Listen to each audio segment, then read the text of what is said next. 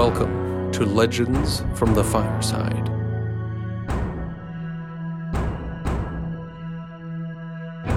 Standing upon the shoulders of giants in this genre, Legends from the Fireside is a hybrid storytelling RPG podcast set within worlds of sword and sorcery.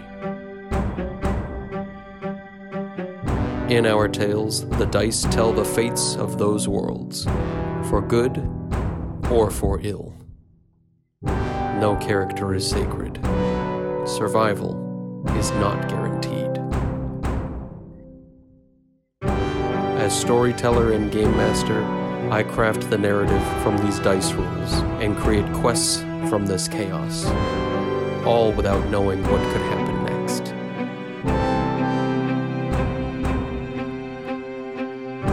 Listener discretion is advised, as we may explore dark corners of this genre. But come now, for adventure awaits.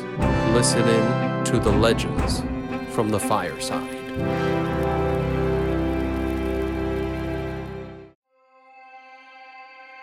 Previously on Legends from the Fireside.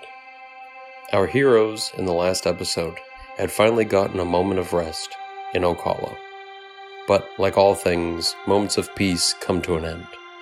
Duo realize how badly the sleeping sickness has affected the community and agree something must be done. The party encounter two new faces Belgin, the gnomish alchemist, and Thanel, a ranger from Oak Hollow. Belgin is saved by Thanel before being attacked by a mob of villagers, and Thanel demands they speak with Darleo, the gnomish alchemist and Belgin's teacher, in order to get to the bottom of whatever is going on here. Darleo offers the party an opportunity to help. They must retrieve a rare fungus known as Ironbloom. Luckily, Darleo knows of a nearby ruined monastery where they could find such a fungus. Later, we find that Belgin and Darleo have a better idea of who may be behind all of this, and they seem to know much more than what the party had initially been led to believe. A once promising student named Elquode may have returned and may be poisoning the nearby rivers and streams with his alchemical experimentation. Before we dig into episode 8, I think that it's fair that we dive into our two newest party members. First, let's start with Belgin. Belgin will be playing a gnome, and I'll be using race as class for this. As a gnome, he will function similarly to an illusionist. I'm going to roll the 3d6 down the line, and I'll read off the respective values. For strength, 9. No penalty, no bonus. For constitution, 9 again. No penalty, no bonus. For dexterity, 12. This is good, but unfortunately, no bonuses. For intelligence, I got a 14, which means I'll get one additional language for Belgin. I usually like to reserve Draconic as the language of magics, so I would imagine Draconic would be a good fit. Plus, if we ever run into kobolds, there may be some room to have a common language. Wisdom. I got a 12. Again, no bonus, no penalty. Last but not least, I got a 7 in Charisma, which is not particularly surprising considering how Belgin was played in the last game. For his health, he will have 4 HP from the get go, so let's hope there's no combat. Now, because he can wear it, I will outfit him with leather armor, which puts his AC to 8. Lastly, I can now get a spell for Belgin. I'm imagining this spell was a charitable act of Darleo to be taught to him, so rolling randomly and selecting whatever we get makes sense. Let's see that roll. I'm going to roll a d12 and check the spell list. Alright, I got. Huh, Chromatic Orb. Well, this one will definitely come in handy. I'll suggest that he has some sort of component necessary to cast the spell, which I believe is just a piece of quartz worth about 10 gold pieces. Again, Darleo seemed to be pretty helpful at the end of the last episode, so I'll imagine he gifted him this crystal at some point. Now, for the Ranger Thanel. Again, I'll be rolling all the stats down the line. For strength, I got a 5. That's going to be an issue, I'm sure, but let's see how bad. That's a minus 2 to attack and damage in melee. Perhaps she's of a more slender frame, more slender than originally anticipated. For Constitution, I got a 14, oddly enough, so she actually gets an extra HP for her level. I guess all that determination really pays off. For Dexterity, I got a 14 as well, which is perfect for a Ranger, giving her plus 1 to her armor class, ranged attacks, and personal initiative. Next is Intelligence, and I got a whopping 15. And this gives her a bonus language as well. I'll assume that as a ranger, she probably needed skills to hunt local troublesome creatures, so Goblin may be a helpful language for this area. For Wisdom, I got a 14. She's certainly a brilliant character thus far, and she gets a plus 1 on her magic saves. Lastly, Charisma. I got a 10. No bonus, no penalty, not bad. For health, she's going to start off with 8, plus 1 for her constitution, gives her a total of 9. For her armor and gear, I figure she can only afford leather and a short bow, so her AC is a 7, considering the plus 1 from her dexterity. She also has a pile of special ranger powers, but let's address those when they come up.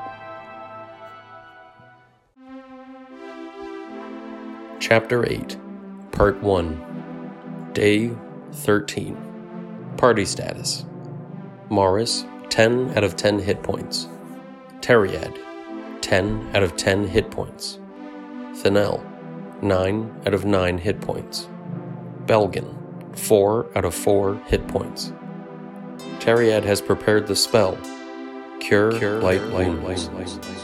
Belgin has prepared the spell Chromatic, Chromatic Though the party were not strangers to the road, everyone but Thanel were strangers to the dense forests north of Oak Hollow.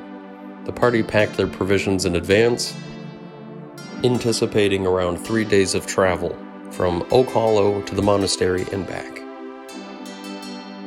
The weather was sunny and clear, and the tree cover above offered a good deal of shade. Unfortunately, the humidity made for a relatively uncomfortable trip.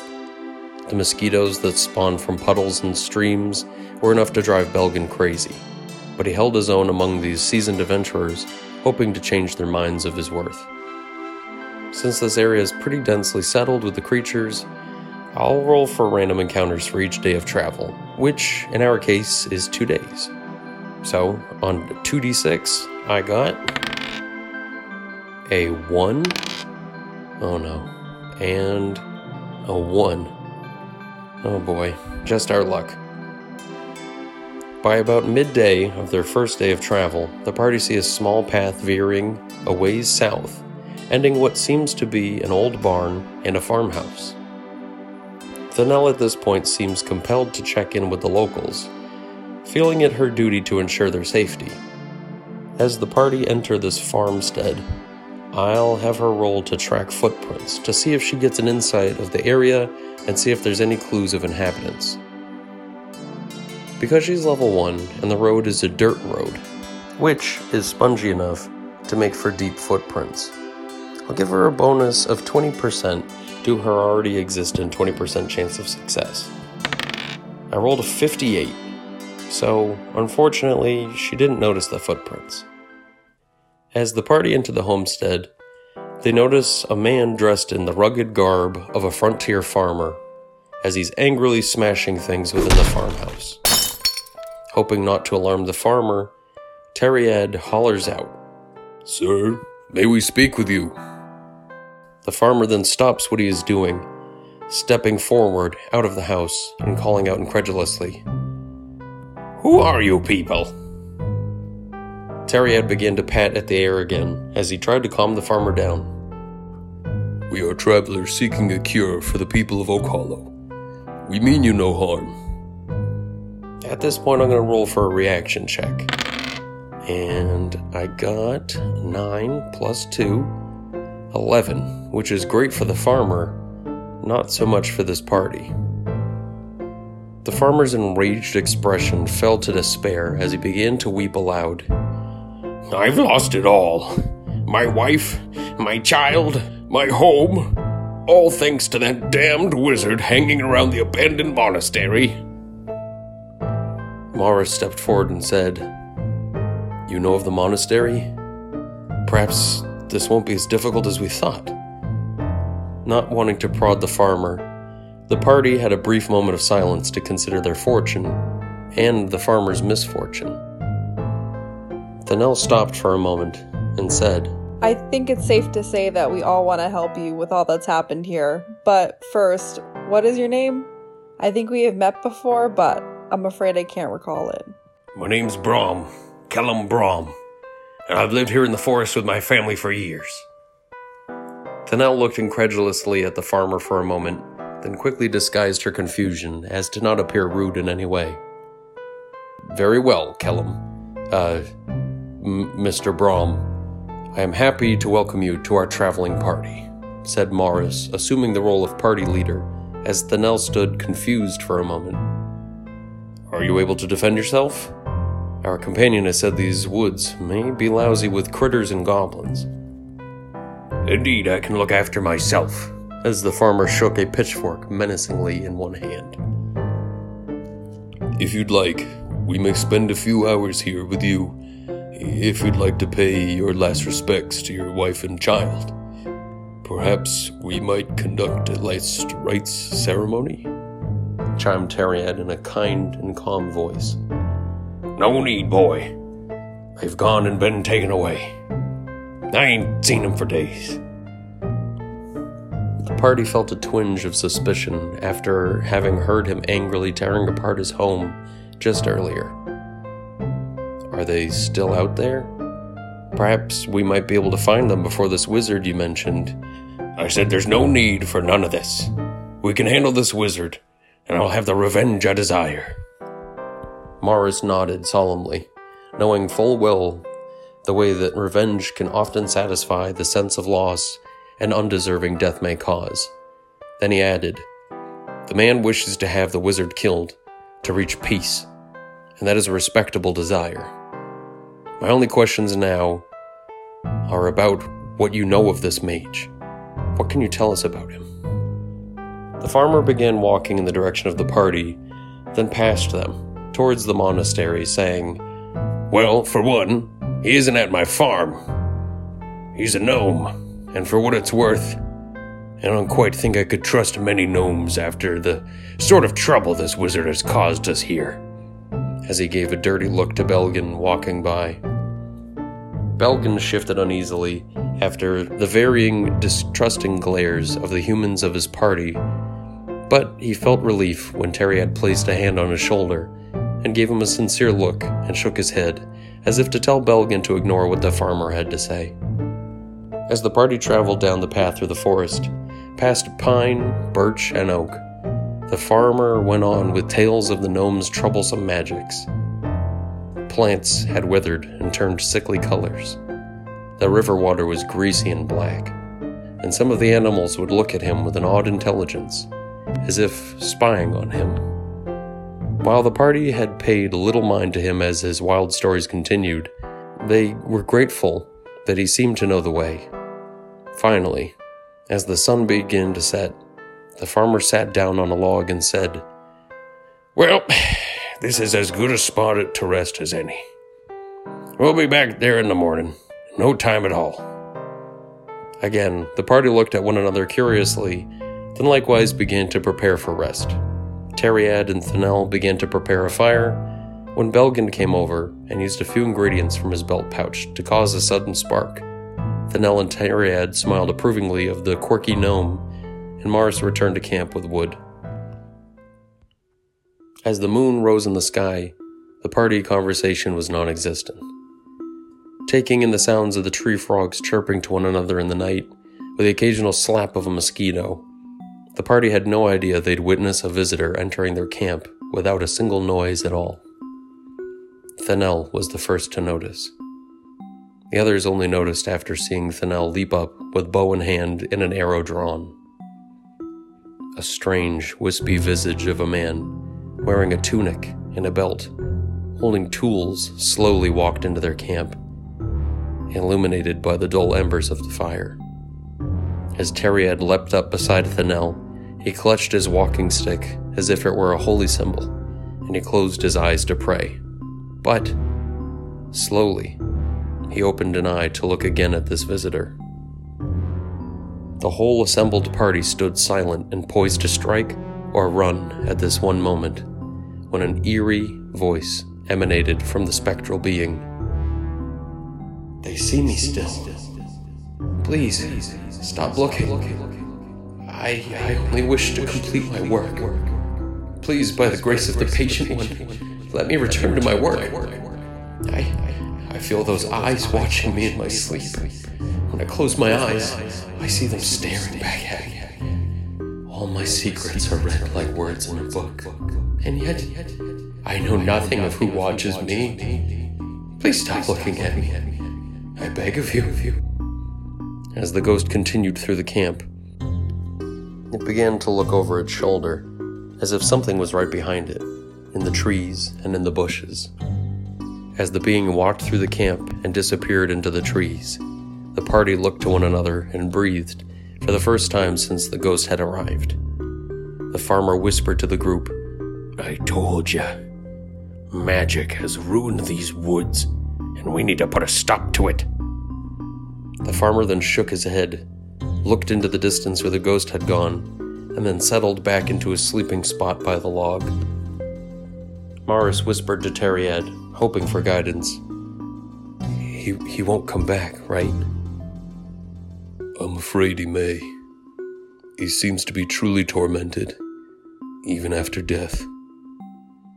I would get some rest, Morris. I don't think it's him we have to worry about. As he began to look around cautiously.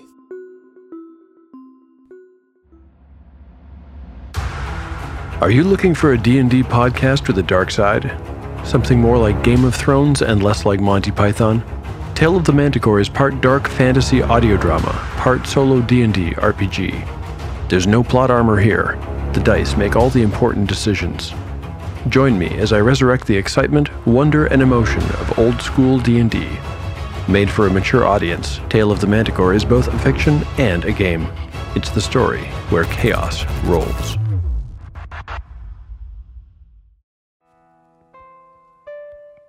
Chapter 8, Part 2, Day 14. Party status Morris, 10 of 10 hit points. Teriad, 10 of 10 hit points. Thanel, 9 of 9 hit points. Belgin, 4 of 4 hit points. Teriad had prepared the spell Cure, Cure Light Wounds.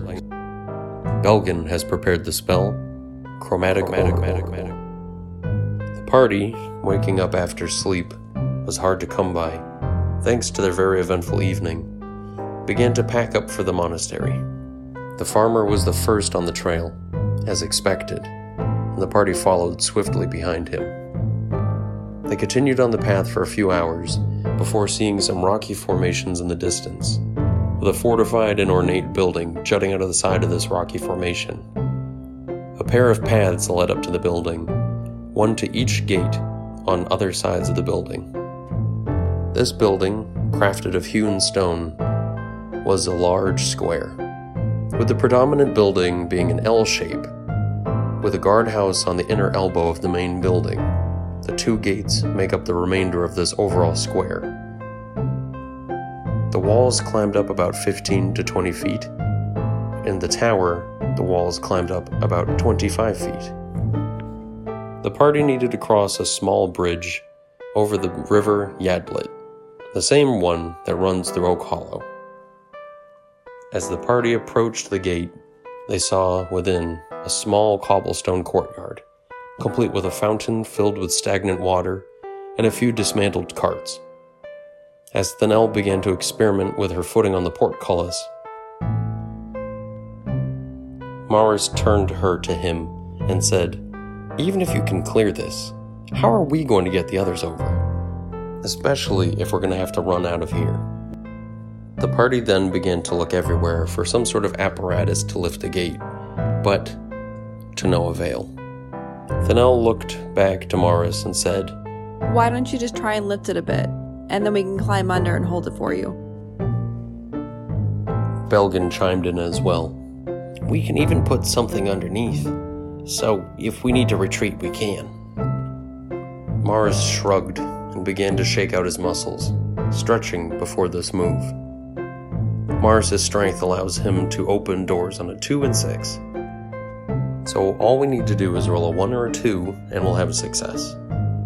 Let's see what he got. Oh wow, look at that. Morris put his back up against the gate for a moment and slowly squatted down, snaking his arms through some of the lattice of the portcullis before breathing deep and attempting to lift it with his legs. As he clenched his teeth and shook, he slowly but surely lifted the gate up a couple feet. Thanel, breaking from her fascination for a moment, leapt into action, rolling under, followed by Belgin, Teriad, and the farmer Brom. The crew lifted one of the dilapidated carts and carried it to the portcullis, sliding it under. Morris began to release his stance, and he felt the cart take some of the pressure before he fully let go and heard the wood of the cart groan under the weight of the gate. He waited a couple moments before opting to roll under. As they rejoined on the other side, they were met with new options of what to do. To their right was the door to the gatehouse. To the left was a door to the monastery proper. Belgin had already looked into the fountain and was startled when a greasy black snake slithered out of its hiding spot. Thanel looked through the window of the gatehouse and said to the party, I see cobwebs, old cobwebs, but they're massive. I don't want to take any chances here. The party agreed without need for debate, then proceeded to the other doorway. Thanel put her ear to the door, but shook her head when she heard nothing of note. The party then cautiously opened the door with the following marching order Morris in the front with a spear and shield, Teriad close behind with a lit torch, Belgin behind Teriad with a gemstone in hand, and the rear held up by Thanel with her bow and the farmer Brom with his pitchfork. As the party entered, they noticed freshly burned torches fixed in the sconces on the walls. But their own torches revealed the hall to have fine tiled floors and smooth marble walls. With the hall itself being 10 feet wide and about 15 feet high, the hall continued before them about 30 feet before coming to an intersection, with a path continuing forward and a new path going to the left.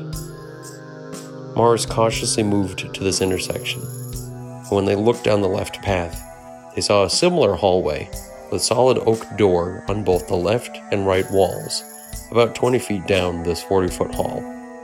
Down the hall they'd been currently traveling, a solid oak door waited about 20 feet further from where they were. Any preferences? Morris asked over his shoulder. Just stick with the simplest paths we can. Less doors, less ways it can sneak up on us. Morris nodded and walked straight down the current hall before stopping at the door on the right. Teriad walked up with his torch, and Belgin let out a small gasp at the workmanship on the carvings on the door. A relief of craftsmen of all types working together, yet apart, adorned the door. The workers all seemed to move when viewed at the right angles. The illusion was enough to make the farmer roll his eyes, and he suggested they begin with opening the door. Thanel held up a hand to be cautious, then put her ear to the door. The solid oak had no noises on the other side, and thus she shook her head. The party then proceeded in, cautiously. The room smelt of old, worn fabrics, as the torchlight revealed a series of bunks and footlockers, all tattered and broken to different degrees. Within the room was a single door with a placard on it bronze, though with illegible script. Someone seemed to have scratched over the name and wrote beneath it, Gone Forever. As chills rolled down Belgin's spine, he looked from the placard back to the party who were inspecting the room and saw the farmer staring at him, as if he'd been staring at him the whole time. Belgin, caught off guard, stumbled backwards and accidentally bumped the door noisily with a resounding knock. Morris shushed the gnome and shook his head disapprovingly. Belgin swallowed hard and walked to the party without once breaking eye contact with the farmer. Belgin turned away and said to the trio gathered at the bunks, Hey, I think the door over there might be important. Is that why you kicked it? asked Morris sarcastically. Ignoring the sarcastic comment, Thanel said, It's probably locked, Belgin, but I'll take a look. As Thanel rattled the knob, she said, Yeah, as I thought. Locked tight. Morris replied from across the room. I could probably take the door off the hinges if you'd like. Before Thanel could even disapprove, Teriad jumped in. Not a chance, Morris. I think we have already made enough of a racket here. With that, the party gathered themselves and marched into the hall again, in the same marching order. I'll roll for surprise real quick, since the party were not exactly quiet. I got a 3 and a 3 for the party. No one is surprised. As the group entered the hall and slowly closed the door with a click, another clacking of wood in the hall echoed afterwards. Everyone's heads snapped in the direction of the wooden clack, and their hearts sank when they heard another wooden step matching the first. Something was coming, and it did not sound like anything they'd seen before.